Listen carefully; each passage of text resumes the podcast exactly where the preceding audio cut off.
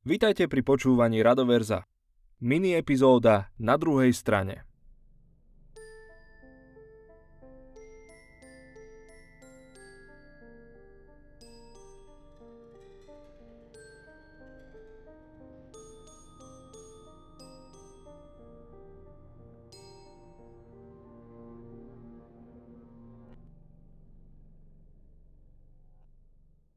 Michal sedel vo svojom luxusnom SUVčku a pomaly brázdil nočné cestičky v mlistom lese. Až mu bolo trochu ľúto, že to tam bolo pre verejnosť uzatvorené. Jasne to hovorila dopravná značka na konci asfaltovej cesty. Zákaz prejazdu cez magický portál.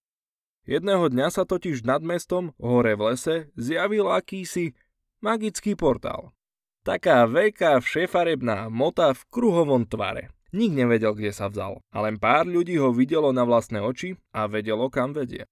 Väčšinou to boli nejakí odborníci, ktorých povolala armáda na výskum, no tí sem už dávno nechodili. Po prevalení škandálu s financovaním výskumu tohto záhadného objektu sa rozhodli, že z etického hľadiska nie je vhodné pokračovať.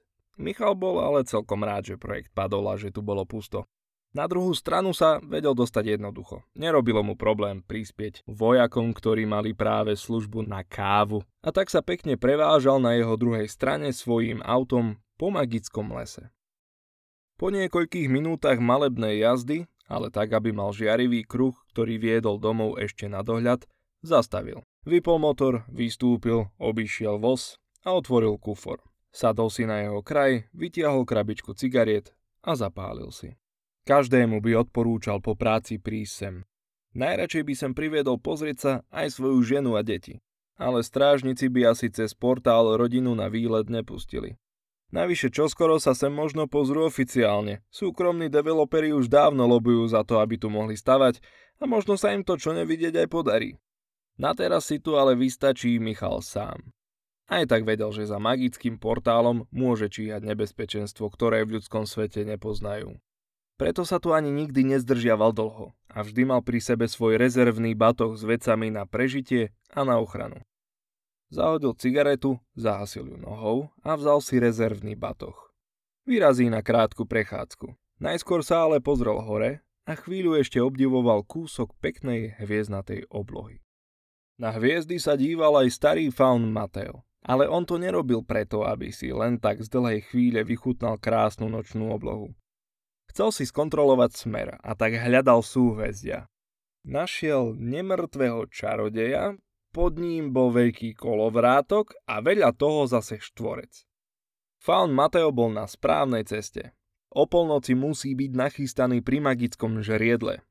Musí z neho načerpať energiu do mocného rubínu starých otcov. Tento rubín slúžil na ochranu jeho rodnej faunskej dediny pred nočnými démonmi a inými nebezpečenstvami. Dnes bola práve tá noc v roku, kedy magické žriedlo chrlilo energiu. A Mateo bol starejší ich kmeňa.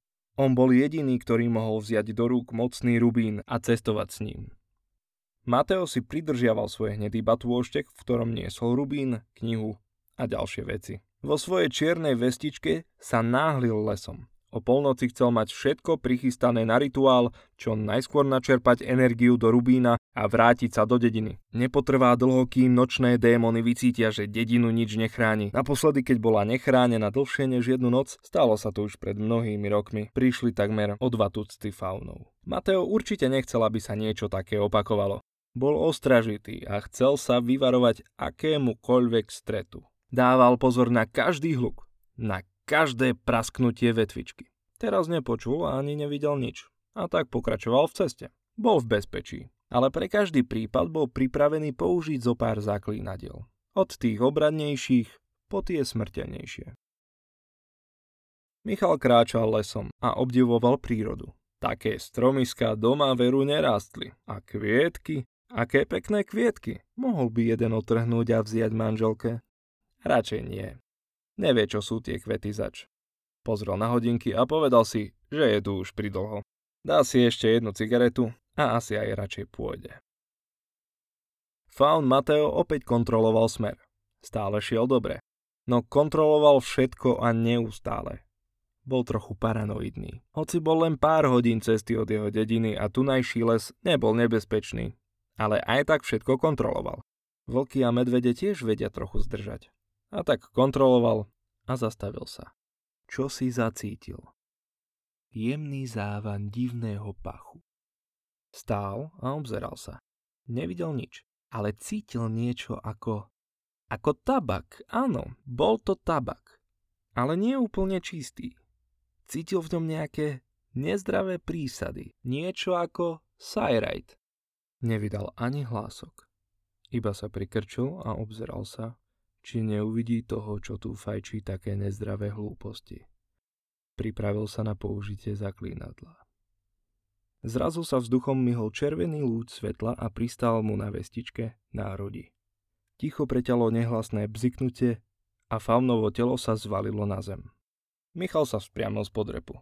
Už si myslel, že odíde s prázdnymi rukami. Rozbehol sa gulovenému zvieraťu. Dvojnohá koza.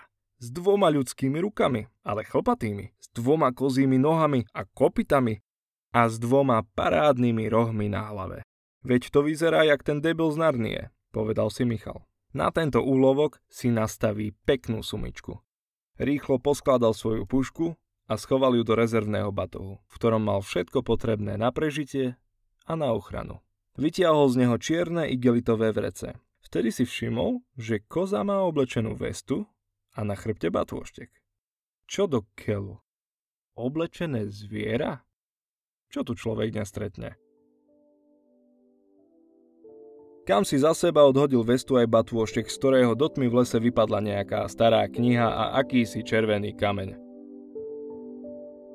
Michal odtiahol mech s úlovkom k svojmu autu a hodil ho do kufra aj so svojím rezervným batohom. Nastúpil, naštartoval a vyrazil späť na druhú stranu magického portálu. Keď ním prešiel, zamával vojakom na stráži a vydal sa smerom k mestu, v ktorom ho čakala ešte jedna neľahká úloha. Rozhodnúť sa, či bude ulovené zviera ponúkať na predaj ako loveckú trofej, alebo ako gurmánsky klenot.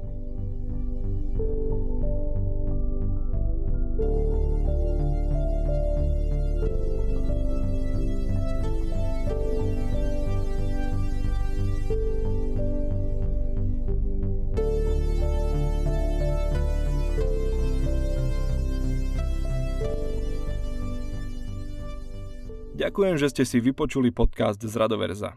Majte sa, ako chcete.